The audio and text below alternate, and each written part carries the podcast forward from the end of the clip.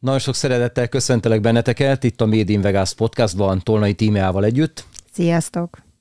Sziasztok, Lázár Csaba vagyok, és ma arról fogunk beszélni, hogy milyen jövőbeli éles stílusok lesznek. Picit beszélünk az energiavámpírokról, illetve beszélünk a fogyásról, testedzésről, tornáról, ilyesmikről.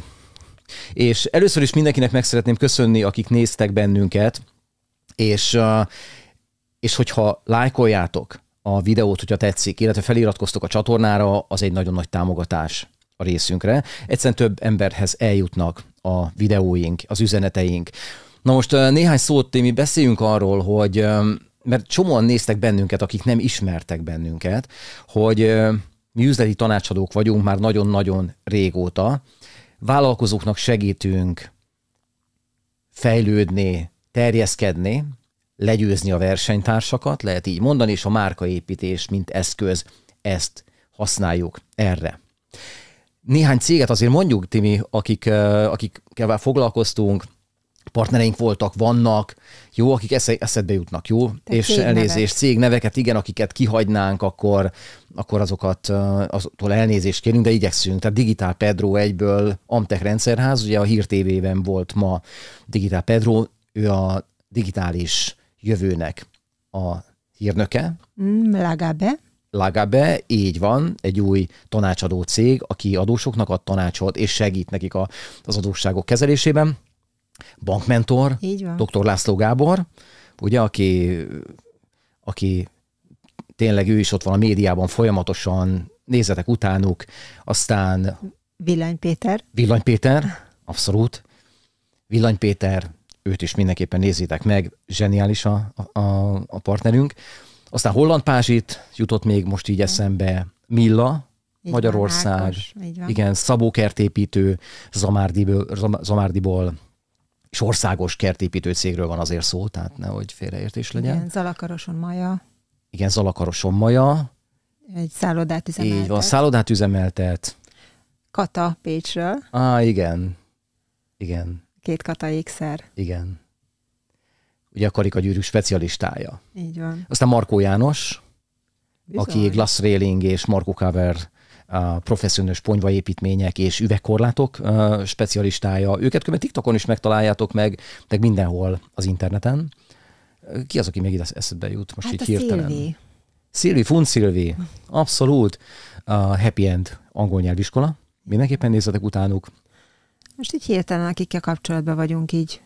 Hát de mondhatsz olyat is, akik, uh, akik most uh, más programunkon vannak. Rácévi, igen. Lotus Romeo. Mindig mondjuk cégneveket is, mert úgy, uh, hogyha beugrik. A Rácévi, az a, nem a Her... Rác, Herba ja, Rácévi, Herba doktor, bocsánat, Herba doktor. Uh-huh.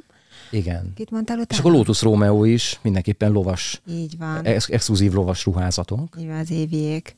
Um, aztán még Méz ügyben is tudunk. Így van. Ugye Honey Hill, Így van. Hegyi József. Így van. Aztán uh, Hű. Bringás öcsi. Igen, Varga öcsi. Ugye? Varga öcsi. Igen, igen. Ugye? Aki a kerékpárguru.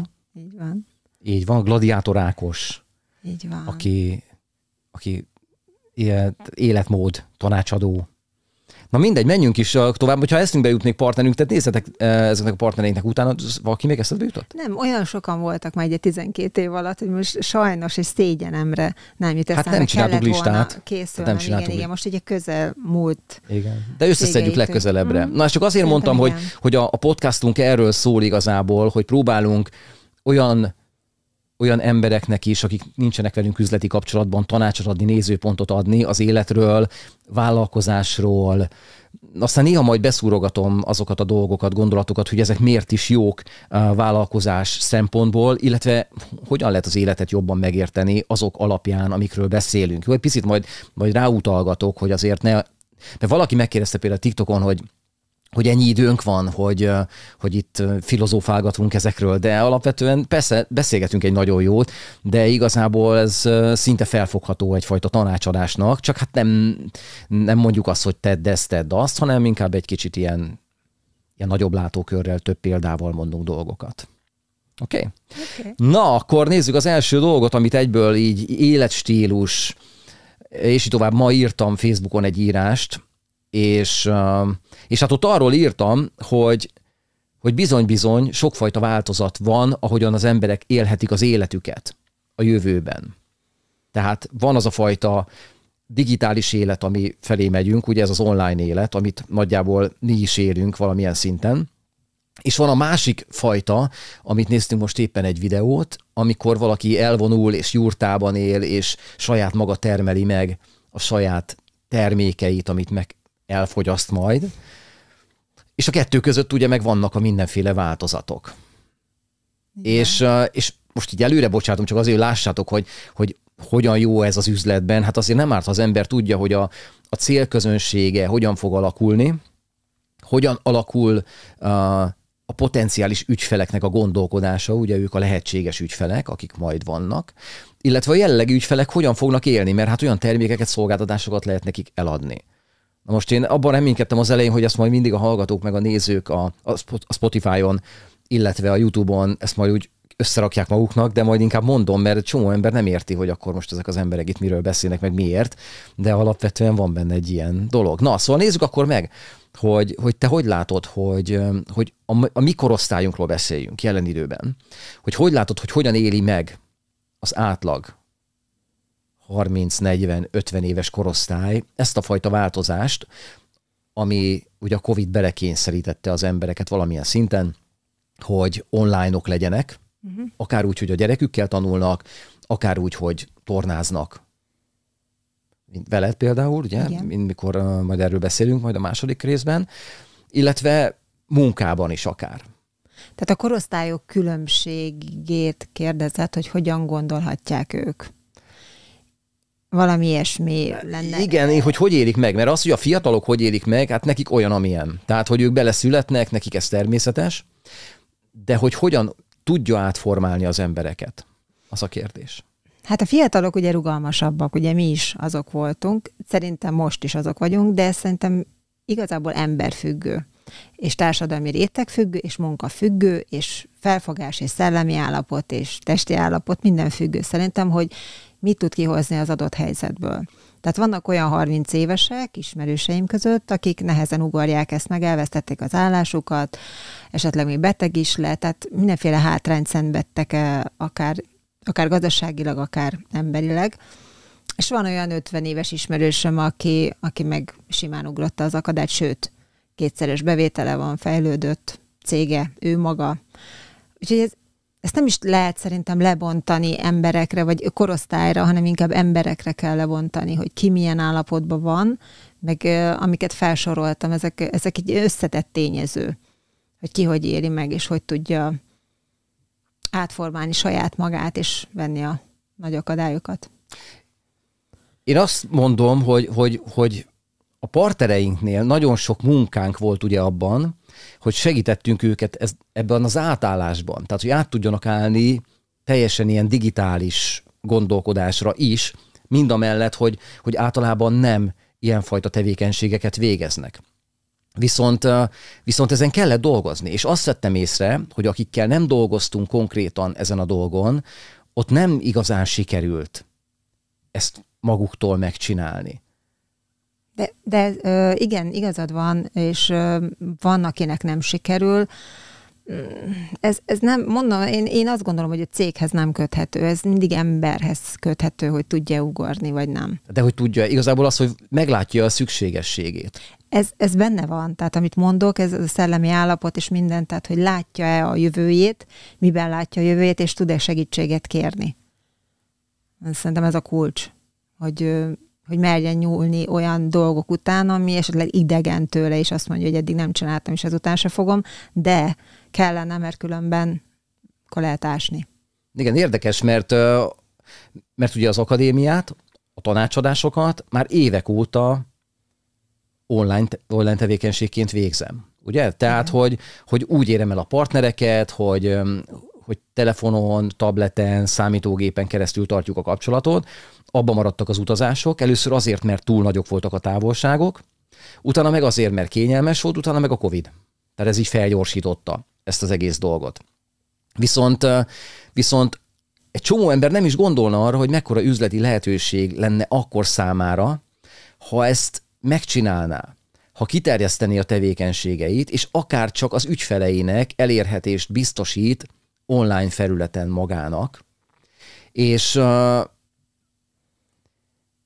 és ennek igazából nincs meg a kultúrája. Én ezzel nagyon sokat küzdök, mert alapvetően az lenne, a, az lenne az ideális, hogyha lenne mindenkinek egy digitális szobája, egy két méterszer egy méteres szoba, beül, süket néma, már nem, süket szoba, így van, néma nem, viszont ö, ott senki nem zavarja, és el tud vonulni a család elől. És amit én észrevettem, hogy nagyon sokszor, tehát nagyon sokszor a család nem hagyja azt, hogy valaki digitalizálódjon, hogy valaki online életet is éljen, mert ha apa, anya otthon van, akkor legyen a családdal.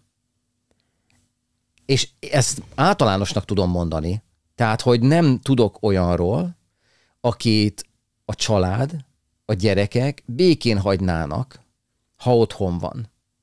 Tehát nekem is a partnereim, ezt elmondhatjuk, hogy úgy tudunk online dolgozni jól, ha vagy, vagy. De abban a pillanatban, amikor valaki azt a területet foglalja el, ami arra való családi életet élünk, ott ezt nagyon nehéz megoldani. Tehát itt igazából én erre próbáltam gondolni, hogy ez hogyan fog kialakulni az embereknél, mert, mert nem nagyon hagyják egymást. Tehát nézd csak meg, hogy a szülők mennyit cseszegetik a gyerekeket, hogy benne ülnek gyakorlatilag a számítógépben. Tehát a szülők sem hagyják, hogy a gyerek reggeltől estig bújja a számítógépet. Ö, igen, ezt, ezt a problémát, ezt mások is felvetették már. Én azt gondolom, hogy amikor tényleg valaki 8-10 óra után hazaér, és lefürdik, nem tudom, vacsora, legyen már tényleg családi idő. Tehát én elhiszem, hogy a feleség hiányolja a férjét, aki este nyolckor esik haza, és reggel hatkor már nincs otthon. Vagy lehet ez fordítva is. Meg a gyerekek egész nap suliban mondjuk, hogy mikor még nem volt online. Tehát akkor legyen már egy tényleg egy családi, közös vacsora és beszélgetés. Tehát nekem is rosszul esne, hogy fognád magad és bevonulsz egy szobába. Értem én a privát szférádat, meg a, a céljaidat, meg hogy mit csinálsz ott, de akkor én meg itt kint ülök, és akkor mi van? Ez hány órától lenne? Ja, hogy időbe kellene korlátozni. Nem az, de hánytól lenne ez? Optimálisan. Mindjárt mondok Én azt valami. mondom, hogy vedd el az alvás idődből, aztán majd meglátjuk, hogy mi lesz. De, de mi ez? 5 órától mondjuk? Tehát 5-től család van. Attól és... függ, mikor ér haza, mert lehet, hogy csak 7-8-kor ér haza. De nem, nem ér haza, képzeld el. Pont erről beszélek, hogy otthonról dolgozik. Mert látod, ezért hát kell elmenni, uh-huh. hogy fizikailag eltávolodjon azoktól, akik követelik a fizikai közelségét és kommunikációt. Akkor meg rém egyszerű, mert akkor bemegy 8 órakor a szobába, kijön ebédszünetre, és mondjuk négykor újra kijön a szobából. Tehát ennyi, mint egy munkahelyen. Igen. Mondjam a gyakorlatot? Mm. És ez most a sok emberes gyakorlat. Ne. Anya, apa, gyerekek dörömbölnek az ajtón, gyere már, kell ez, kell az, stb. Tuti, nincs olyan, hogy ez nem történik meg. Tehát én azt látom, hogy a kultúrája nincsen meg annak, hogy az egyik homo sapiens megengedni a másik homo sapiensnek, hogy digitális életet éljen. De kérdezem, hogy miben más, mint hogy elmegy otthonról dolgozni? Hát abban, hogy megszokták azt, hogy ha ott van, akkor lehet nyaggatni. Uh-huh. Jó, igen. Tehát rajta van a póráz. Igen, a beszélgetés első részében azt mondtam, hogy ezt cseteltem, hogy ha elmegy dolgozni, akkor igen, utána a póráz csattan meg a bilincs. De hogyha otthon van, hát akkor legyen ugyanolyan munkahelye. Tehát, hogy ezt viszont a családnak kell rendezni a saját magával. Emlékszel, talán a SpaceX-nél volt a srác, aki közvetítette Bokacsikából. A, és oda is berontott a gyerek azt, hogy mindenki ott a háttérbe. Igen, átforult a gyerek. Győzte ki sodorni őket, és élő adás. Tehát ez... De ez, ez az, ezért van. Igen. Tehát apa, anya otthon van, egyelő lehet cseszegetni. Igen. Én erre, na és én azt gondolom, képzeld el, hogy ez az igazi nagy gátja annak, hogy ez a fajta éles stílus elharapódzon, mert az emberek egymást nem hagyják. Nos, ha mindenki nyilván belebújna a saját kis történetébe, anya is így dolgozik, apa is, mindenkinek megvan a külön helység, ahol ezt tudják csinálni, gyerek is külön tanul, stb., akkor igen, akkor meg lehet csinálni. De én azt gondolom, hogy ennek a kultúrája még nem jött el, képzeld el. És, és, ez, egy, és ez a hatékonyságot rontja. Tehát mindenki, aki, aki azt mondja, hogy én homofizozok, és az alkalmazottjait home office-ba teszi, akkor annak nagyon gondolnia kell, és akkor megint ez egy ilyen tanácsadós rész, de nem akarok dolgozni itt most, Isten bizony, hogy, hogy az alkalmazott, az mennyire fogja tudni biztosítani azt a körülményt, mint amit egy munkahely biztosít, és hogyha mondjuk egy ügyfél szolgálatos, akkor nem az van, hogy a háttérben a gyerek sír, mert éhes. Érted? Tehát lehet azt mondani, hogy Gizi majd otthonról csinálja a, itt tudom én, a telefonközpontot, tehát ő lesz a, az ügyfél de hogyha a kutya ugat a szomszédban, vagy fűnyíróznak, vagy láncfűrészeznek, tudod, vágják a fát, vagy jön a postás és csönget, vagy bármi, megy a mosógép, vagy ilyesmi, akkor ez az egész nem működik, mert olyan, mintha munkahelyen lenne ez. Egyetért, egyetértek, és azt kell mondjam, hogy hogyha valaki erre adja a fejét, és otthonról dolgozik, és vagy kényszeredik, akkor csináljon egy olyan szobát, ami hangszigetelt, egy pici, tényleg egy pici szoba elég, egy ilyen háromszor hármas, és onnan tudja akkor ezt csinálni, és akkor tényleg le van választva, és kulcs az árban. Igen, na ezt, ezt akarom. Képzeld el, hogy próbálok csinálni egy ilyet, de még ezt nem sikerült elérnem senkinél. Sőt, hát én azt gondolnám, hogy egy modern cég az olyan lenne, hogy lenne egy ilyen online szoba, ahol be van rendezve, kamera, monitor, minden, szépen be lehet ülni, tárgyalni, beszélgetni, zavartalanul, ügyfelekkel, partnerekkel, minden. Igen. Na mindegy, én, de ezt látom, hogy ez a kultúra nincs itt. Na most ez lenne az, amikor azt mondanánk, hogy valaki digitális életmódot tud élni, ez azt jelenti, hogy be tud menni a virtuális valóságba, de ez legyen ám csak egy, egy messenger beszélgetés. Tehát nem kell még a metaverzumba belemenni, hogy akkor már avatárok vannak, mert annyira messze van ez az egész attól, hogy avatár legyen, mert nem hagyják avatározni. Mert csörget a, csönget a postás, meg ilyenek. Na, és a másik fele, az meg a jurta, ahol viszont ahol viszont ezek nem elérhetőek, ezek a berendezések, hogyha emlékszel rá, akkor YouTube-on, amit néztünk családot, ott nem is volt tévé, nem is volt semmi, tehát teljesen ilyen totál nomád, ez a másik fele, és akkor van a többi, az a kettőnek a keveredése, és ezért gondolom azt, hogy az embereknek uh, szolgáltatásokra, termékekre különféle igényeik lesznek, mert az életstílusuk lesz különböző. És itt jön be egy nagyon érdekes dolog, és most kell beszélnünk azokról az emberekről, akik uh, lehet azt mondani általánosságban, hogy mindenkinek igaza van? Hogyne. Abszolút. És mindenki úgy gondolja, kevés kivétellel, hogy az ő igazsága a jó, és a többiek igazsága pedig a nem jó. Általános. Ugye lehet ezt mondani? Mert különben, hogyha azt gondolná, hogy a másik vagy másik gondolkodik jól, akkor úgy kéne neki is gondolkodni, nem? Tehát, hogy eleve akkor azt kéne mondani, hogy nekem nincs igazom. Tehát igazából mit csinálnak az emberek? Azt mondják, hogy nekem igazam van, a másiknak nincs igaza, és jött egy érdekes dolog, én a VR teches srácoknak uh, néztem a podcastját, és beszélgettek erről az egész dologról, hogy 2021-ben nagyon elharapodzott az ő megfigyelésük szerint az ilyen nagyon nagy gyűlölködés, utálkozás, és így tovább is azon filozófálgattak, hogy, hogy ez most tényleg miért van így, hogy ezek az emberek, ezek tényleg mennek az utcán, és akkor ott is ezt gondolják nyilván másokról, de ott miért nem mennek oda és vágják pofán a másikat, és az online térben pedig miért csinálják ezt? És ezt te is látod különben, hogy ez így nagyon egyre jobban felbátorodnak az emberek, hogy a saját ellenkező véleményüket nagyon radikálisan ilyen ellenséges módon kommunikálják az interneten. Igen, igen. A kutyás körökben ezeket fotelharcosoknak hívjuk egyébként, akik a fotelből számítógépen keresztül osztják az észt, hogy hogy kéne a kutyát kimenteni. De nem jönne oda, nem csinálná. Ez ugyanígy érvényes erre is, hogy így ezen keresztül, mint egy ilyen pajzs, vagy egy védőháló, mert adott esetben letiltja, és soha többé nem találkozik vele, így meg tudja mondani azt, amit szembe nem.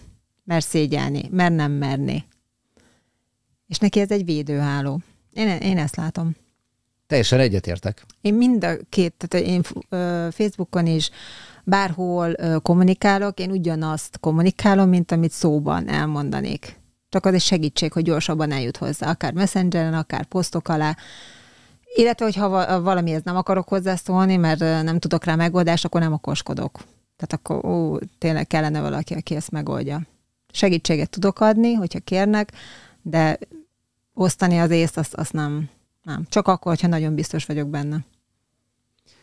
Tehát lehet-e azt mondani, hogy van egy ember, aki azon a hangulati szinten van, hogy mindent és mindenkit utál, az utcán ezt nem meri csinálni, mert fél, hogy beverik a pofáját, de az interneten annyira felbátorodik, mert nagy a távolság, főleg névtelenül, tehát valamilyen választ magának valamilyen nick nevet, ilyen becenevet, és nyomkodja a billentyűket eszeveszetten, és szórja a, a savat a szájából. De igazából ő ilyen az életben is. Őket lehetne hívni köven energiavámpíroknak. És itt van valami, amit megkérdezett valaki tőlem, hogy, hogy hogy én ezekkel miért nem foglalkozom, meg, meg stb. Csináltam ezt a letiltós akciómat, mert tehát azt kell megérteni, hogy nekünk egy nagyon nyugodt életünk van. Egy nagyon békés életünk van, harmonikus, nem veszengszünk egymással, nincsenek ellenséges emberek a környezetünkben, és akkor, amikor az interneten valaki elkezd tartalmat gyártani, automatikusan ezek az emberek rá fognak találni. És én azt választottam, hogy ezeket ugyanúgy, mint az életben, egyszerűen így elválasztom magamtól, amennyire tudom. Természetesen mindig van egy első akciójuk, ami még lehetőségük van, de nincs már második. Viszont ezt egy csomóan látják, hogy van egy első, mielőtt még törlésre kerül, meg ugye bannolásra, tehát hogy le van tiltva az illető, de van egy olyan iskola, amelyik azt tanítja, hogy ezeket meg kell tartani, mert ezek forgalmat hoznak, nézettséget hoznak, és azért vannak a celebek tele egy csomó ilyen emberrel, mert vannak olyan tanácsadóik, akik ezt tanácsolják nekik, hogy ezeket hagyni kell, minél nagyobb a botrány, minél jobban ezek hergelik magukat, annál jobban növelik a nézettséget. Tehát ez egy iskola. Jó, nem tudom, honnan szedik a nem meg, megfigyelésből. Nézték ilyen embereket, uh-huh. megkérdeztem az egyik ilyen srácot, és azt mondja, hogy ő ezt megfigyelte, hogy az egy nagy nemzetközi sztárok tele vannak utálkozókkal, ilyen hétereknek hívják uh-huh. ugye őket, akik utálkoznak, és ezekből jó összegyűjt egy jó csomót, és akkor azokat szórakoztatják egymást. Ugye? Uh-huh. Jó, lehet ilyen forgalmat generálni valószínű, meg a poszt fennmarad, és akkor minél többen látják, tehát ez egy, lehet egy következménye. Én én amikor látok egy negatív dolgot egy poszt alatt, bár, bármiről legyen szó, főleg ha valaki reklámoz, és mondjuk a terméke érdekel, akkor én megnézem az alatta lévő kommenteket. És ugye van ott minden, és nagyon nehéz eldöntenem, hogy melyik az igaz. Viszont az sem jó, ha ki van törölve nyilván, mert akkor csak a jókat hagyják bent, de így legalább egy kicsit látok, akár az ember szemével, akár felhasználói szemmel, akár tényleg a cégről egy kialakult vélemény, mert mindig van valami igazság alapja amikor elkezdenek valamiről beszélni. Az már más, hogy túlzásba esnek, és utána meg már egymás szapolják, de, de nagyon fontosak a kommentek, tehát így valamennyire értem, amit tanítanak, de nem minden esetben hagynám ott. Például egy nagyon jó menő cég, aki mondjuk segít valakin, tehát tök pozitív a dolog, akár a posztja is, és elkezdenek alatta valami teljesen másról beszélni, és csak azért marad az a poszt fel, mert már teljesen másról szól ott a kommentek. Tehát ilyet is láttam. Szóval ezeket viszont meg ki kell törölni, mert nem oda való, nem ahhoz tartozik. Hát ismered az én álláspontomat. Uh-huh. Tehát én azt mondom, hogy bármi, ami zavar téged, az törölt ki. Az törölt ki, Bármi. Alapvetően én azt gondolom, hogy minden egyes létrehozott uh, fiók, csatorna, stb. az az illetőnek az otthona. Ahová bemennek emberek. És hát oda olyan emberek menjenek be, például hozzám, akiket én szívesen látok, a gyűlölködőket pedig nem. Tehát nekem például többet ér a nyugodt életem, mint az, hogy nem tudom hány kommentel több legyen, érted, és ott anyázzanak az emberek. Egy valamit észrevettem, hogy mielőtt letörölnék egy embert, és hála Istennek a TikTokon van ilyen lehetőség, hogy beírom a nevét a keresőbe, és kiadja az ő hozzászólásait, hogy mihez mit szólt hozzá. És tudod, mit láttam?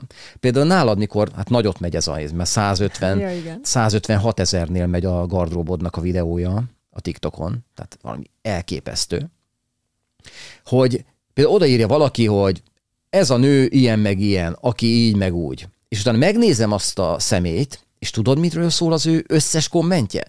Nőkhöz írogat oda, ilyen szurkálja beléjük a tüskéket, és semmi más aktivitása nincsen a TikTokon, csak leglát valakit, egy nőt, egy hölgyet, és beleáll keményen, és csak ezt kommunikálja. Igen.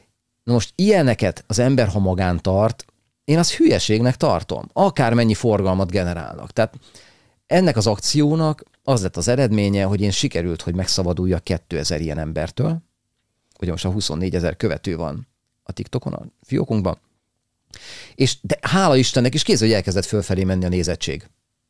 Nagyon jó. Csupán ettől. Reális. Hogy, hogy ezek, ezek eltűntek. Nincsenek. 2000 ember. Bum.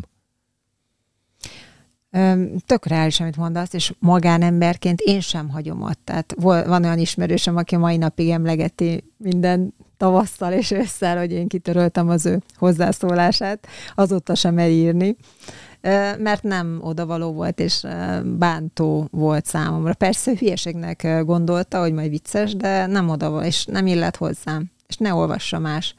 Tehát magánemberként én abszolút írtam, de hál' Istennek, nem tudom, évek óta nem tiltottam senkit. Uh-huh.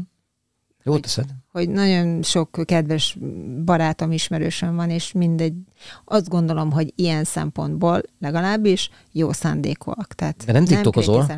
Nem, de ott viszont igen, ömlik Na. a szar, tehát ott Na. azt értem. Azt mond, én most TikTokról beszélek, nem. nem azt, hogy a Facebookon ismerőseimet 2000 kiírtottam, nem, nem, mert ők az ismerőseim, Így az van. más. Igen, csak ott is előfordul, hogy felveszel valakit, nálam előfordult, felveszek valakit, nem ismerem, de jó, hát akkor nézzük meg, volt három közös ismerősünk, és az első adandó alkalommal oda ezt valamit, a posztom egy hirdetést.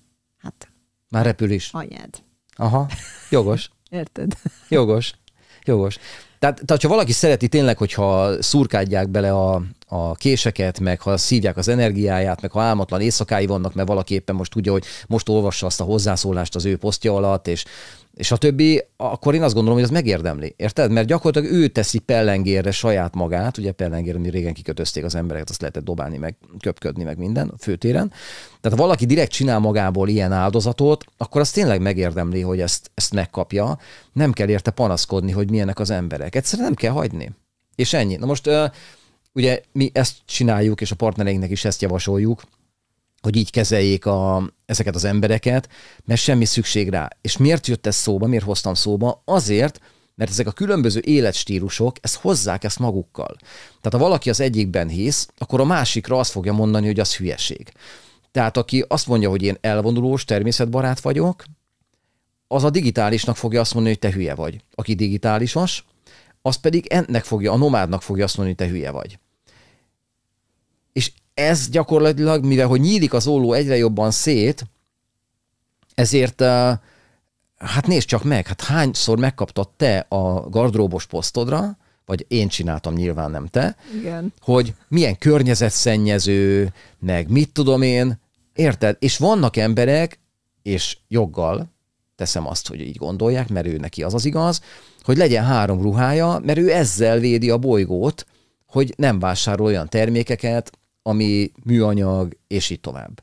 De ez megint egy szélsőség. Igen. És akkor, hogyha valaki nem tudja elfogadni a másiknak az igazságát, akkor, akkor ilyen nagyon nagy összeveszések tudnak lenni, lásd a Covid-oltás, hogy valaki úgy gondolja, hogy nem kell beoltatni, valaki igenis családok vesznek össze. Így. És ezért van az, hogy például ezek az emberek ám ügyfelek valamilyen cégnél, tehát valamilyen cégnek az ügyfelei. Ezek felhasználók, ezek ez, meg az, meg amaz, és ezért szoktuk hogy javasolni, hogy, hogy cégeknek nem jó ebbe beleállni egyikben sem, mert, mert abból, abból tehát elveszíti a, a potenciális ügyfeleinek a, a felét, ha bármivel kapcsolatban egy állást foglal, uh-huh. és nézd meg, hogy hány cégvezető van, hány híresség, aki beleáll ebbe, abba, amabba, magánszemélyként, és utána pedig ilyen, hát borzasztóság jön ki belőle, mert megtalálják a hozzászólását valami alatt. Ugye, hogy milyen érdekes, hogy, hogy nem annyira egyszerű, hogy valaki eldönti, hogy most jobbra megyek, vagy balra megyek, hanem egy másik lépés lenne az, hogy akkor megengedem a másiknak is, hogy jobbra vagy balra menjen, és ha neki az az igazsága, akkor arra felé megy. Így van, én is egyetértek amit, azzal, amit mondasz, de nézd meg, hogy mennyire zseniálisan van összerakva a társadalom, vagy a világ, nem tudom, hogy mondjam, hogy ennyi félék vagyunk. Tehát ha mindegy irányba mennénk, és mindegy olyan nagyon jók lennénk, és olyan nagyon jó harcosok, és nem tudom, az tök unalmas lenne. Tehát abban látom a társadalom sokszínűségét, és, és zsenialitását, hogy, hogy különböző emberek vannak, különböző posztokon, különböző véleményekkel, különböző élethelyzetekben, és mindegyütt vagyunk.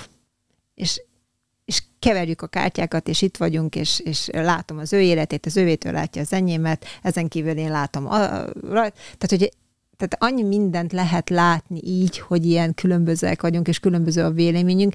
Van, amiben neked is különbözik tőlem a véleményed, fordítva. Vagy a partnerénk, lehet, hogy nem értünk egyet, vagy ők nem értenek veled egyet. De ez a jó, mert ez egy, ez egy játék is itt ezen a földnevű bolygón, hogy, hogy ütköztessük ezeket a véleményeket, gondolatokat, mert így tudunk fejlődni. Én azt látom a, a jövő, jövő fejlődésben, hogy nyitottak legyünk, és a, és a másik embert ugye meghallgatod, ö, tényleg érdekel, mit mond, és tudsz magaddévá tenni olyan gondolatot, amit tőle származik. És lehet, hogy abban a pillanatban megváltozol te is valamilyen szinten, és valamiben és már te sem úgy állsz hozzá. És azáltal hazaviszed a családot sem úgy, esetleg ott is elhangoztatod. És a munkahelyen. Tehát, hogy tudjuk egymást uh, formálni.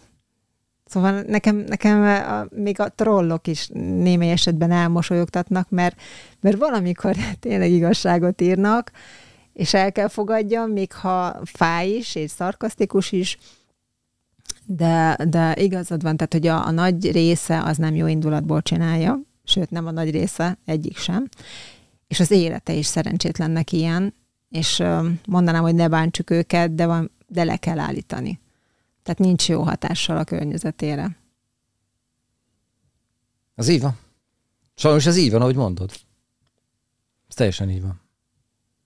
Szóval én szeretem ezeket a másságokat és a különbözőségeket. Nagyon Úgyhogy más. Vagy gyurta, vagy nem tudom, náza. Mindegy. Van itt egy titok. Ha valaki ki tudja mondani azt, hogy szerintem. Én sokat mondom szerintem. És most is. Ugye? Aha. Mert azt is lehet mondani, hogy mit tudom én, ez a gyümölcs nem jó. Meg azt is lehet mondani, hogy ez a gyümölcs szerintem nem jó. Mert az megengedi, hogy a másik szerint az jó lehessen.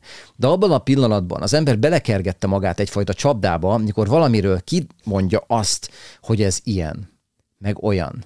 Tehát ha valamire ő azt mondja, hogy mondjuk a, itt, a Suzuki, az nem jó, akár jó, akár nem, de szerinte ez nem jó, de ő azt mondja, hogy az nem jó, akkor nem azt mondja, hogy szerintem nem jó, mert kirekeszti azt a lehetőséget, hogy a Suzuki valakinek jó. Tehát magyarul, ha azt mondom, hogy a Suzuki nem jó, Igen. akkor az azt mondja, hogy mindenki, aki jónak tartja, az hülye. És rosszul gondolja. És tudod, mire gondolok? Hogy ez neveltetés kérdése is. Abszolút. Tehát, tehát hogyha régen, ha megnézed ezek a nemeseket, akiket tanítottak etiketre, meg ilyenekre, meg jó modorra, ott nincs ilyen. Ott ilyen nincs. Én azt mondom, hogy ez parasztság, de komolyan mondom. Ez bunkóság. Ez proletár. De komolyan. Ugye nekem ez régi desszőparipám, hogy, hogy Magyarországnak egy nagy baja van, ez pedig ez a, ami volt ez a kommunizmus, szocializmus, nevezzük bárminek, proletár diktatúra, gyakorlatilag a munkásosztály átvette a hatalmat, a proletariátus megnevelte az embereket, és, és bunkókat neveltek ki, akik aztán később felnőttek, akitek megint lett bunkó gyereke, stb. És komolyan mondom, nagyon nehéz kimondanom, de azzal együtt, hogy itt Magyarországon eltűnt a jó modorra való nevelés, elterjedt általánosságban szinte a bunkóság, aminek jellemzője az, hogy nekem van igazam, a másiknak meg nem lehet. Szerinted hány százalék az embereknek ilyen? Nem tudom. Nagyon sokkal Körülbelül. találkozom. Szerencsém van, mert a munkánk során jómodorú emberekkel találkozom és dolgozom együtt, ezért is tudunk ugye együtt dolgozni. Már eleve. Mert egyszerűen nem, tehát nem is talál, nem találkozom olyan vállalkozókkal, nekünk nem ügyfeleink az olyan vállalkozók, akik ilyenek lennének. Egyszerűen valahogy soha nem is voltak. Viszont a közösségi média az ezt határok nélkülivé teszi, és olyan emberekkel kerülsz kapcsolatba, akikkel amúgy nem kerülnél kapcsolatba. Akik között viszont nagyon sok ilyen van. Nem tudom, emlékszel-e arra az iskolára, ahova elmentünk egyszer előadást tartani. Mindegy, tudod, hogy miről van Igen. szó. És oda bementünk, és én fogtam a fejemet, hogy te jó Isten, te jó Isten, ilyen nincs. Mert olyan társadalmi réteg, akikkel mi nem találkoznánk normálisan. És ha megnézed, a Facebook az egy védett közönség, a barátaid, az ismerőseid. Erről már múltkor beszéltünk egy picit. A YouTube az már szélesebb, mert ott már bele tud szakadni emberekbe, de ritkábban, akiknek nem az az érdeklődési körük. De például a, a TikTok az egy ilyen bármi, bármilyen rétegbe, bármilyen korosztályba beleütközhetsz, ahol az a viselkedési mód, ahogyan téged kezelnek. Tehát ott mindenki elküld az anyjába mindenkit mondjuk, de még ne talántán pofán is veri a szomszédot, és ő pedig látja a te videódat, a te kommunikációdat, és egyértelműen úgy fog veled foglalkozni, úgy fog téged kezelni, mint ahogy az ő szociális környezetében ez normális. Mert ezekben a társadalmi rétegekben mi nem látunk így bele a hétköznapi életünk során. Az az igazság. Mélyen valóban nem. Tehát egyetértek veled. Um, igen, igen. Értem, amit mondasz. Nem is, elmennél onnan. Elmennél onnan. Azt mondod, úristen, de itt meg így bum-bum, megtörténik. És, és ezt tudni kell kezelni. Én ezt azt mondom, hogy mindenkinek úgy kell kezelnie, hogy a tartalomgyártónak kell felelősséget vállalnia azért, hogy azt mondja, hogy hop-hop, rossz utcába jöttem be. Ez az ember, ez nem az utca, nem az az utca, amiben én be akartam menni és saját magának kell kialakítania azt a közönséget, akiknek ő kommunikálni akar. Tehát én azt megértem, mikor megy a harc azért, hogy minél több követő legyen, minél több nézettség legyen, stb., hogy az, az fájdalmas, hogy harcok, hogy letiltom, de akkor az egyre kevesebb. De hát az nem az az utca, az nem az a közönség, akinek az az ember kommunikálni akar. De ha valakinek ez nem fáj, hanem azt mondja, hogy direkt élvezem, hogyha ostoroznak engem, akkor előre hajrá. De ha valaki elkezd panaszkodni erre, akkor egyszerűen csak ezt nem végzi el, ezt a munkát. Um, igen, és azt nézem közben a képeim között, hogy uh, én azért azt felhasználó vagyok a TikTokon, tehát fogyasztó, hogy uh, akiket én követek, vagy bejelöltem, azoknak jó kommunikációjuk van, szeretem, amikor beszélnek, vagy kis videókat raknak föl, vagy hülyéskednek, mindegy. És azt látom, hogy ők is szenvednek ugyanettől, amitől te, és amikor élőket tartanak, akkor próbálják ott a moderátorokkal moderálni az egész folyamatot, hogy ez mégis valahogy kinézzen. Szenvednek, őrültem és őket nem is nagyon lehet mit csinálni, mert olyan sok ember, mit tudom én, több tízezer, több százezer követője van, tehát hogy sose lesz vége annak, mert jön helyette húsz másik, hogy kiírtsák ezeket az embereket. És azt láttam sok élőnél, hogy azzal megy el az élője, hogy próbál olvasni, közben már látja, hogy mi az, amit nem kellene felolvasni, megakad, na jó, akkor téged tételek, és aki meg építő dolgokat írna, az most közben meg szalad fölfelé, és nem tud vele foglalkozni, és volt ilyen én is, hogy odaírtam, hogy igazad van, meg ne rágódj ezen a dolgon, nyilván nem olvastam, mert ezzel volt elfoglalva, és akkor viszont engem értékelt le, hogy nem olvasta az én hozzászólásomat, pedig én kedves akartam lenni, meg hát nyugtázni őt szenvedne, iszonyúan. De van olyan lány, aki nézek, szeretem, és ő, ő neki pedig nagyon pozitív végig, ahol nincs, nézem a kontakteket, hogy nagyon cukik. Tehát, hogy ez nem is tudom, hogy hogy, hogy lehet, hogy ő tiltotta valamikor, mert lehet egyszer megkérdezem, hogy nála hogy működik. De a nagy többség az sajnos, amiről te beszéltél. És lehet, hogy tíz éves, aki oda beír, nem tudsz valamit. Igen, lehet, hogy tíz éves. Pont, pont ez az. Szörnyű. Hogy nem tudhatod. De azt mondod, hogy én szenvedek tőle, de én nem. Tehát erről most azért beszélek, hogy aki ezt hallgatja, ezt a podcastot most, vagy nézitek, akkor ebből tudtok tanulni, mert én ezeket leírtom. Tehát én ezekkel nem idegesítem magam, egyszerűen csak próbálom a partnereimnek is, és nektek is mindenkinek azt tolmácsolni, hogy fel kell készülni arra, hogy ennek nincsen vége, mert ez egy nagyon-nagyon széles réteg, aki nem te vagy, aki nem fogadja el a te nézőpontjaidat, és támadni fog. Tehát ezzel számolni kell egyértelműen mindenkinek, mindenhol. De alapvetően azt is meg kell érteni, hogy ezt a közösségi média hozza. Tehát ha nincsen közösségi média, akkor ez nem történik meg.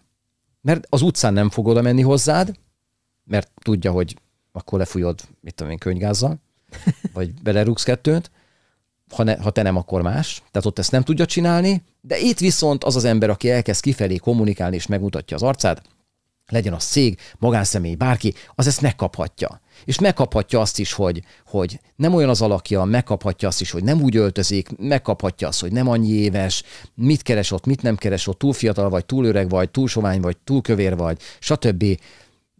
És, és kb. ennyi. És milyen érdekes, amit mondtál, hogy, és akkor beszéljünk egy picit erről a súly dologról, meg erről az edzés dologról, hogy mutattad, hogy az a híres edzős, fitness Srác, guru, igen, igen. hogy föl szedett 8 kilót, és megmutatta a pociát, hogy igen. a zsírhas felkerült. Igen, igen. Én nagyon kedvelem a srácot, nagyon lendületes és okos dolgokat mond szintén ilyen posztokban, edző valahol, de nagyon híres, meg elismert. És ő Szoliba csinált egy, szaláriumba csinált egy videót, hogy így felemelt, és akkor tényleg ott volt a focak, és azt mondanám, hogy én nem vár, tehát hogy nem vártam volna ilyen videót tőle. Én azt várom, hogy egy edző az ilyen tökéletes legyen, hiszen példát mutat nekem, és én is olyan akarok lenni. Tehát amikor Kordi MSZ-hez jártam, és vele edzettem, akkor ő volt a példakép, mind a mai napig egyébként, meg is hatódott rajta, amikor ezt megtudta nem olyan régen, hogy még a mai napig, hogy ő nem is tudta, hogy, hogy nagyon, nagyon jó volt, de tetszett. Tudod, hogy felvállalta.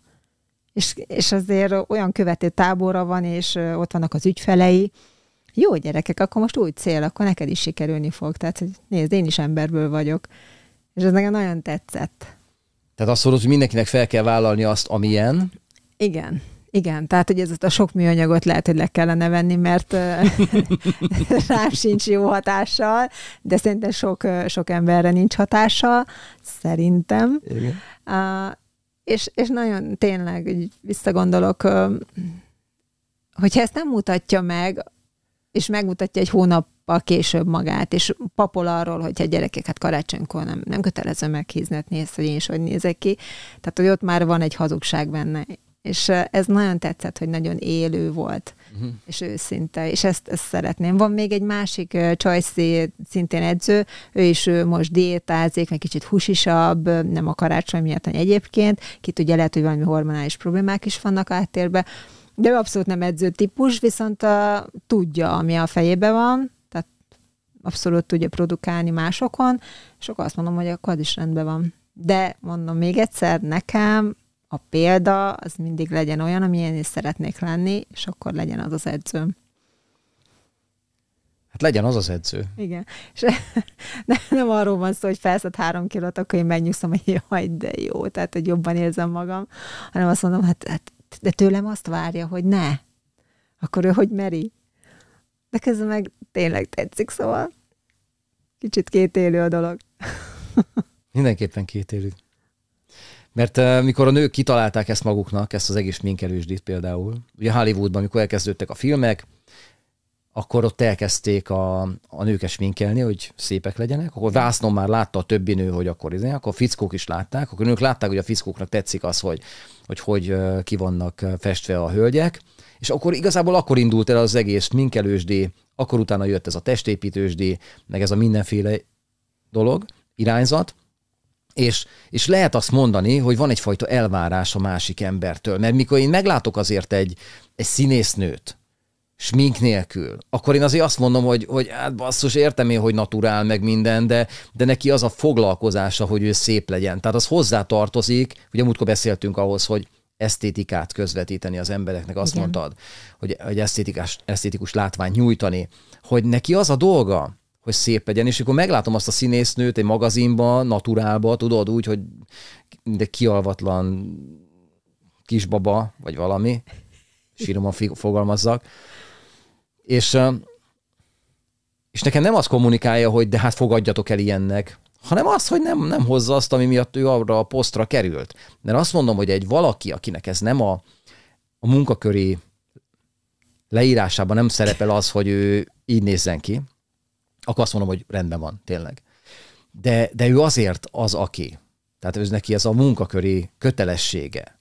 És akkor ne kezdje el már nekem azt csinálni, hogy akkor most naturál, mert akkor viszont, hogyha naturál, akkor vállalja fel, hogy ő innentől kezdve nem visel minket egyáltalán, filmben sem. És akkor meglátjuk, hogy mennyi szerepet kap, mennyi magazinban fog szerepelni, mert egyszer poén tudod, hogy úgy jelenik meg, de utána már nem lesz poén, és ú, azt mondják, hogy mm, inkább őt ne hívjuk. Igen. Tehát, hogy ugye érdekes ez a dolog, hogy, hogy most már eljutottunk oda, hogy az, hogy valaki jól nézzen ki, az nagyon sok szakmához hozzátartozik, mint elvárás. Igen, igen, igen. Mondok neked egy történetet. Na. Egy magyar színésznő elment egy híres plastikai sebészhez, hogy a szemek közti két mélyredőt kicsit helyrehozzák. És kapott ugye ilyen botoxot. Kisimult, és olyan szerepet kapott, amiben gonosz kellett játszania, és nem tudta ráncani a homlokát. Azt a minden. Úgyhogy így a szerepekről ennyi. Tehát, hogy neki viszont az volt a karaktere. Így van, tehát, és mondta, hogy soha többet, tehát alig várta, hogy kimenjen a hatása, mert nem tudta játszani a, a szerepet. Hétköznap kellett volna neki. Tehát amit mondasz, a naturál, semmi smink, mert akkor szebben néz ki. Mert ugye a képernyőn, a filmeken nagyon szépen ki tudják sminkelni, ki tudják tölteni ezeket a ráncokat, hogy tényleg tök baba sima vagy. De a hétköznapokban szüksége lett volna, illetve szüksége is volt rá, megcsináltatta, és utána az a szereppel várni kellett, mert nem tudta hozni. Tehát ez... De érdekes. Ez Ugye? Nagyon... De mondják, hogy legyél őszinte. Igen. Tehát ott vannak ezek a Forma 1-es srácok. Ezek elkezdenének őszinték lenni, akkor szerintem kirúgják őket. Tehát ha elkezdenék azt mondani, nem ülne ott a sajtós mellettük, aki rúgdossa a lábát, hogy ezt itt most hagyd abba, hanem tényleg elkezdenek olyanok lenni, amilyenek tényleg akarnának, Igen akkor például onnan kirúgják őket. Az egészen biztos. Úgyhogy mindenképpen az embernek a mai világban, mikor ekkora ennyi ember látja, ennyi ember hallja, amit mond, amit lát, stb., akkor bizony-bizony számolni kell azzal, hogy vannak elvárások másoktól, ez cégeknél is így van különben, cégvezetőknél is így van, hogy van egyfajta elvárás az irányukba, és és a magánembereknél is, aki elkezd kommunikálni bármilyen módon. Mert ő saját magát teszi ki ennek a dolognak. Tehát magától, hogyha valaki hallgat, és nem kommunikál soha semmit, azt nem fogják így bántani, mert nincs miért. De aki kidugja a, a lövészárokból a fejét, arra egyből elkezdenek lőni. Ezt mindenkinek magának kell felvállalni. Ugye te mondtad, hogy te véletlenül sem akarnál TikTok videót csinálni, mert tudod, hogy mi jönne. Igen, Kb. igen, igen, igen, hogy mi jönne, illetve nekem nincs indítatásom, hogy én osszam ott az észt, vagy bármilyen tanácsot adjak. Lehet, hogy majd lesz. Én azt mondom most még, hogy én nem, nem odavaló vagyok. Annyira nem foglalkoztat. Szeretem fogyasztani, mert nagyon bírom ezeket a hülye videókat, meg az jó videókat, tehát a, ami tanácsot ad nekem, főleg edzésben. De én magam még nem érzem azt, hogy nekem kellene bármit feltennem. Miről? Miért csinálják az emberek? Hogy raknak föl videókat? Olyanok, akik, akik nem a munkájuk miatt. Uh-huh. Tehát azt ugye talán kevesen tudják, hogy, hogy én azért vagyok ott nagyon sok ilyen felületen, mert töröm az utat a partnereinknek. Tehát egyszerű, én próbál, próbálom ki azokat a módszereket, amiket utána, amik működnek, azokat tudok nekik javasolni, és amik meg nem működnek, azokat meg nem javaslom nekik. Tehát nagyon egyszerű, hogy én ezért vagyok fönn nagyon sok ilyen felületem. De egy átlag emberre, akinek nem a munkája, aki tényleg hobbiból azt mondja, hogy én most azt fogom megmutatni, hogy én hogyan nevelgetem a növényeimet otthon, a mm. lakásban, hogy szerinted ő miért csinálja? Én azt gondolom, hogy egy csodálatot vár. Ez kisebb-nagyobb mértékben. Tehát aki fent van, szeretne egy visszajelzést. Saját magával kapcsolatban, vagy épp amit csinál. Sokan időtöltésnek gondolják, meg amikor van egy lukas fél órája, akkor bekapcsolja, de nem, mert ott oké, hogy magát adja valamilyen kis mázzal, de, de ő ott vár valamit. Tehát valószínű, hogy ő nem kapja meg az életben, amit szeretne, és innen várja, hiszen sokan írnak, sokan nézik. Tehát ez eleve ez, ez olyan, olyan helyzet, amit úgy másképp nem kapná meg. Hol? Hogyan? Tehát nem vagy színésznő, hogy kiálljál, vagy a tévébe szerepeljél, akkor itt. Oké. Okay. Tehát ugye most volt Digitál Pedro a tévében, megnéztük, Hír TV zseniális volt, tényleg fantasztikus a Mozaik című műsorban, zseni. Így van. Egy valami, és ugye én is mikor a tévében vagyok, egy valami ott nem történhet meg, hogy a közönségből valaki nyilvánosan reagál arra, amit én ott mondok. Mert nincs felület. Tehát hiába telefonál be a tévéhez, azt nem fogják adásba beadni. Na most ellenben a közösségi médiában, bármelyikről beszélünk, ott meg van nyitva a kapu, bárki beledumálhat a sztoriba. És ha valakinek az a motivációja, hogy ő, ő azért néztem rá, mert a testedzéses sztorink az egyre inkább kicsúszni látszik a mai napból. hogy ezt mindjárt megbeszéljük, hogy ez hogyan legyen. Hogy, hogy ezt várja, hogy csodálatot kapjon, elismerést kapjon, stb amit meg is kap jó néhány embertől, viszont ezek nem annyira mondják, esetleg egy lájkot oda böknek, de jönnek a héterek, ezek a gyűlölködők, akik másképp gondolják, azoktól viszont megkapja a savazást durván. És hogyha valaki nem azt mondja, hogy én az, azért vagyok tudatosan ezen a felületen, hogy csodálatot kapjak, elismerést kapjak, és aki gyűlölködik, arra nincsen szükségem. Tehát ha valaki ezt nem fogalmazza meg így magában, és azt mondja, hogy te nem támogatsz engem? Csá, bum, tiltalak. Hogyha ezt valaki nem fogja fel, nem jön rá, és nem kezdi el csinálni, az előbb-utóbb még oda is el tud jutni, hogy azt abba hagyja, amit csinál. Amit csinál, amit elkezdett szeretni és csinálja, mondjuk a növény termesztést, és annyira megutáltatják vele ezek az emberek, mert lehet, hogy elérik nála azt, hogy rájön, hogy hát tényleg mégse értek hozzá. Igen. Egyetértek. Tehát veszélyesnek mondható a közösségi média a tevékenységekre. Tényleg írtó veszélyes, mert a motivációt le tudja írtani. Ezt nagyon jól látod, igen, én is. Uh-huh. Igen, lehet, hogy nekem is emiatt nincs motivációm gyártani, most, hogy így kérdezted, hogy uh, igen, ne kapjam ezt a negatívot még ha bármilyen kis videót nem tudom, a gitárodról felraknék, de mm, nehéz. Ki, ki vagyunk rakva egy kirakatba, ahol öntenek ránk mindent, folyik lerólunk, és avval kell kezdeni valamit, mert különben nem alszol. De én meg ezt nem akarom. Nem szép ez. Nem szép. Tudod, mi az érdekes? A visszaemlékező picit a zenélés, az aktív zenei dolgokra. És az is már internet volt.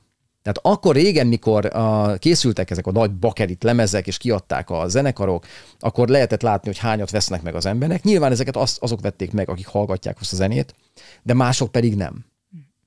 És a koncertre után azok mentek el, akik kíváncsi voltak a zenekarra, mások pedig nem. Tehát gyakorlatilag egy zenész mindig azokkal találkozott, akik a rajongói voltak.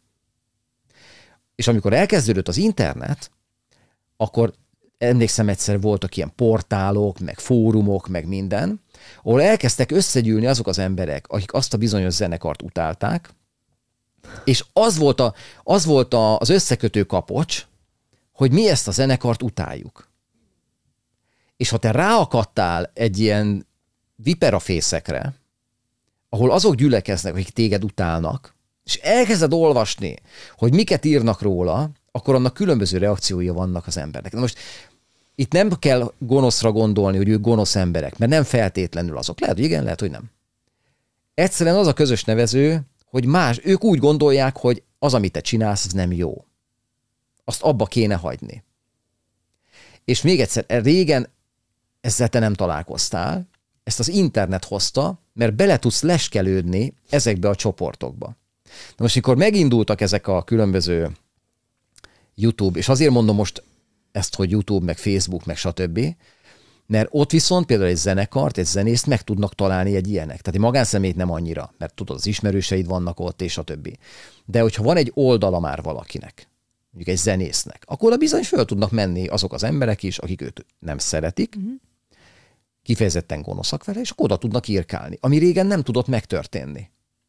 És hogyha valaki nem ismeri azt fel, hogy ő egy olyan ember, aki szerint abba kéne hagynom a tevékenységemet, aki nekem nem drukkol, és nem tudja őt fizikailag kirekeszteni, akkor szerzett magának egy valakit, aki rendszeresen tudja elvenni a motivációját. Na most ilyenből összegyűjteni száz, meg ezer embereket, ráadásul ezeket olvasgatni, az veszélyezteti az alapvető tevékenységet. Tehát ezért van az, hogy én mindenkinek azt javaslom tényleg, hogy tedd fel őket arra a listára, akikkel nem akarsz kommunikációba kerülni. Nem akarod, hogy lássanak téged, nem akarod, hogy kommunikáljanak veled, te se akarsz vele kommunikálni, le van zárva. Lehet azt mondani, hogy ez egy szélmalomharc, mert sosincs vége, mindig jön egy következő, de legalább teszel valamit. Így van. De azt az újabb embert, azt úgy kell kezelni, hogy ő egy újabb, ő nem a másiknak a folytatása. De néha azt érzi az ember. De nem szabad. Tudom. Nem szabad. Ő egy teljesen új egyéni. És én azt mondom neked, hogy ez egy feladatkörnek kéne lenni egy cégnél, egy zenekarnál, egy magánszemélynél, hogy biztonságos környezetet teremt saját maga köré, ami segít megvédeni az ő motivációját, a lelkesedését, hogy olyanoknak kommunikáljon, akik szeretik, kedvelik, és aki lenyírja azokat, akik akadályozni akarják, rombolni akarják, megállítani akarják. Ez egy nagyon egyszerű fekete-fehér tevékenység. Csak sajnos a szociális emberek, én azt látom, hogy ezen információk birtokának hiánya nélkül, ez milyen bonyolult mondat volt. Tehát mivel, hogy ezt ők nem tudják, akkor így mondom, ezért aztán magukra gyűjtik ezt a nagy tömeget, és egy idő után gondolkodnak azon, hogy vajon tényleg jól csinálom, vagy rosszul, vagy jól nézek ki, vagy rosszul, vagy érted? Tehát az önbizalmat vesztik el. Igen, nagyon látom, amit mondasz. Tapasztaltam is ilyet, hogy mennyire könnyen meg tudják az ember törni. Akár egy ember is, azzal, hogy leértékeli. És tényleg az ember magába keresi elsősorban a hibát, hogy én hibáztam, mit hibáztam, mit kéne másképp, és lehet, hogy nem is ő hibázott, hiszen a másik volt gonosz vele, és abba adja a tevékenységét. Neked egyébként volt valamikor az életben olyan, hogy valamilyen kritika miatt azt mondtad, hogy te á, inkább abba hagyom? Én abban a szerencsés helyzetben vagyok, hogy ez engem felbosszant. Igen. Igen? Nem, tehát erőt ad, úgy mondom inkább. Tehát teljesen mindegy, hogy arról van szó, mikor az autót újítottuk fel és szedtük szét darabjaira. Teljesen mindegy, hogy a sport tevékenységeimmel kapcsolatban kaptam ilyen kommunikációt. Teljesen mindegy a zenéléssel, teljesen mindegy a munkámmal, mert ez megtörténik minden nap, most is történt a, hetekben. Lehet ezt olyan burkoltan is csinálni, hogy azt mondják, hogy a másik jobb. Neked újságolják el, hogy ott van valaki, aki mennyire jól csinálja azt, amit te tanulsz, vagy csinálsz, vagy tök mindegy. Ez egy nagyon szemét tróger módja annak, hogy valakit, eh, valakinek elvenni a kedvét a munkájától, az élettől, a, a bármitől, de észre kell venni, hogy az illető ho-ho ki akarja tekerni a nyakamat. És nálam ez egy ilyen tevékenység volt mindig is, lehet, hogy a gyerekkorom miatt, hogy, hogy felismerem nagyon gyorsan ezeket a, az embereket, és én rettenetesen gyorsan meg tudok tőlük szabadulni. Tehát, hogy nincsen bennem dilemma. Tök mindegy, hogy mióta ismerem, teljesen mindegy, hogy, hogy, hogy ki ő, mi ő, honnan jött, milyen pozícióban van, nem érdekel. Ha, ha ő kitalálta magának, hogy ő az ellenségem akar lenni, akkor legyen. Ez egy jó nézőpont. Ő választott.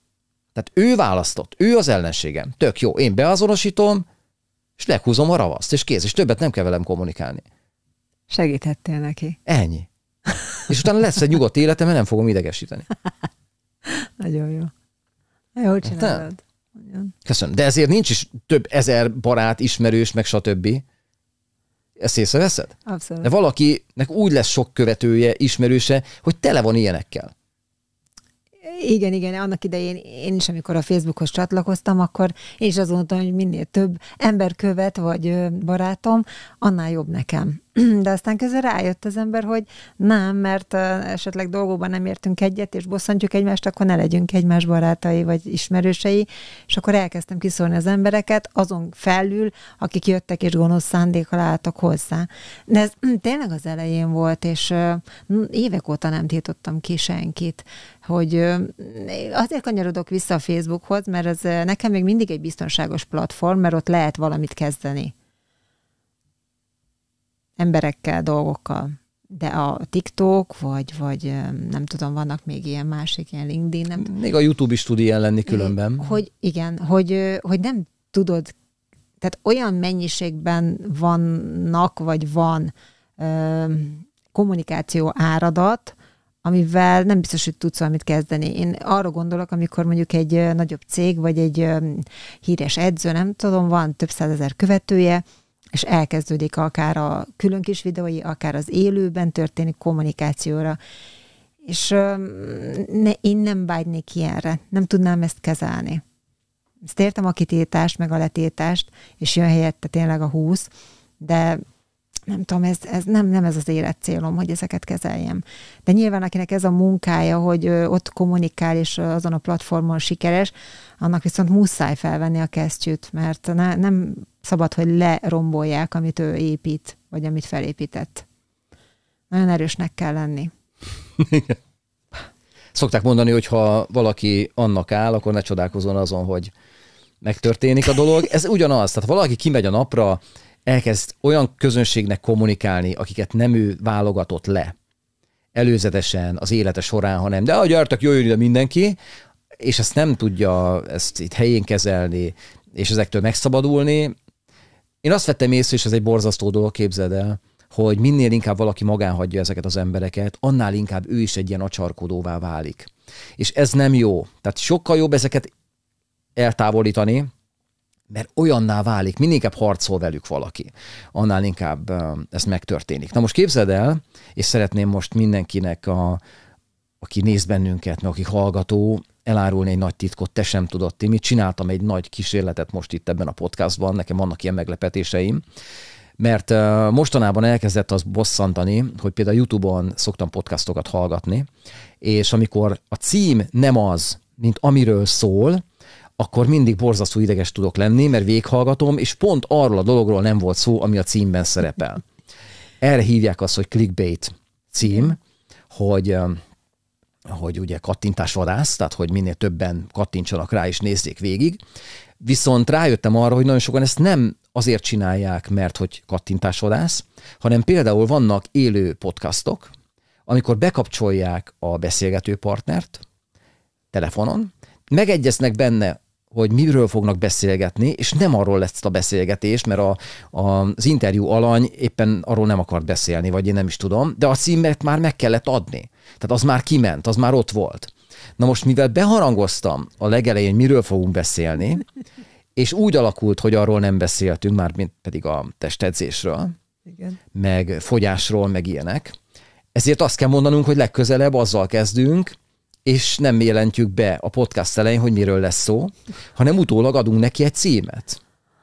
Jó, jó ez egy jó stratégia. Tehát ez most egy kísérlet volt erre, hogy miért történik ez meg. Ugye észrevetted biztos milyen fura, hogy itt bejelentem, hogy mikről fogunk beszélgetni. Nem csak az, hogy bejelentett, hanem mentünk egy olyan téma irányába, ami hogy kapcsolódik, hogy fogja ezt összefűzni vele, hogy megyünk erre rá, meg nézem az időt, hmm, és akkor egyre jobban fogyott az időnk, hát nem tudom, mondom, akkor teljesen másról beszélünk, de jó volt. Na ezért többet ilyet nem csinálunk. Tehát nem jelentjük be, hogy miről fog szólni az elején, gyakorlatilag a címből fogjátok látni azt, hogy, hogy miről fogunk beszélgetni. Körülbelül, meg itt alatta van egy leírás, hogy percekre megadjuk, hogy mikor mikor kezdünk milyen témába bele, és akkor könnyebb így ezt így meghallgatni. Köszönjük szépen, hogy itt voltatok velünk, és még egyszer, hogyha lájkoljátok a videót, ha tetszett, illetve ezt a hanganyagot, hogyha a Spotify-on hallgatjátok, azt a podcastot, akkor nagyon megköszönjük. Ha bekövettek bennünket, akkor pedig még jobban, és hogyha bármi gondolatotok van, akkor kommenteljétek ide a videó, videó alá bátran, mert, mert tényleg kíváncsiak vagyunk a véleményetekre. Őszintén. Legyetek jó, vigyázzatok magatokra, egy hét múlva találkozunk. Sziasztok!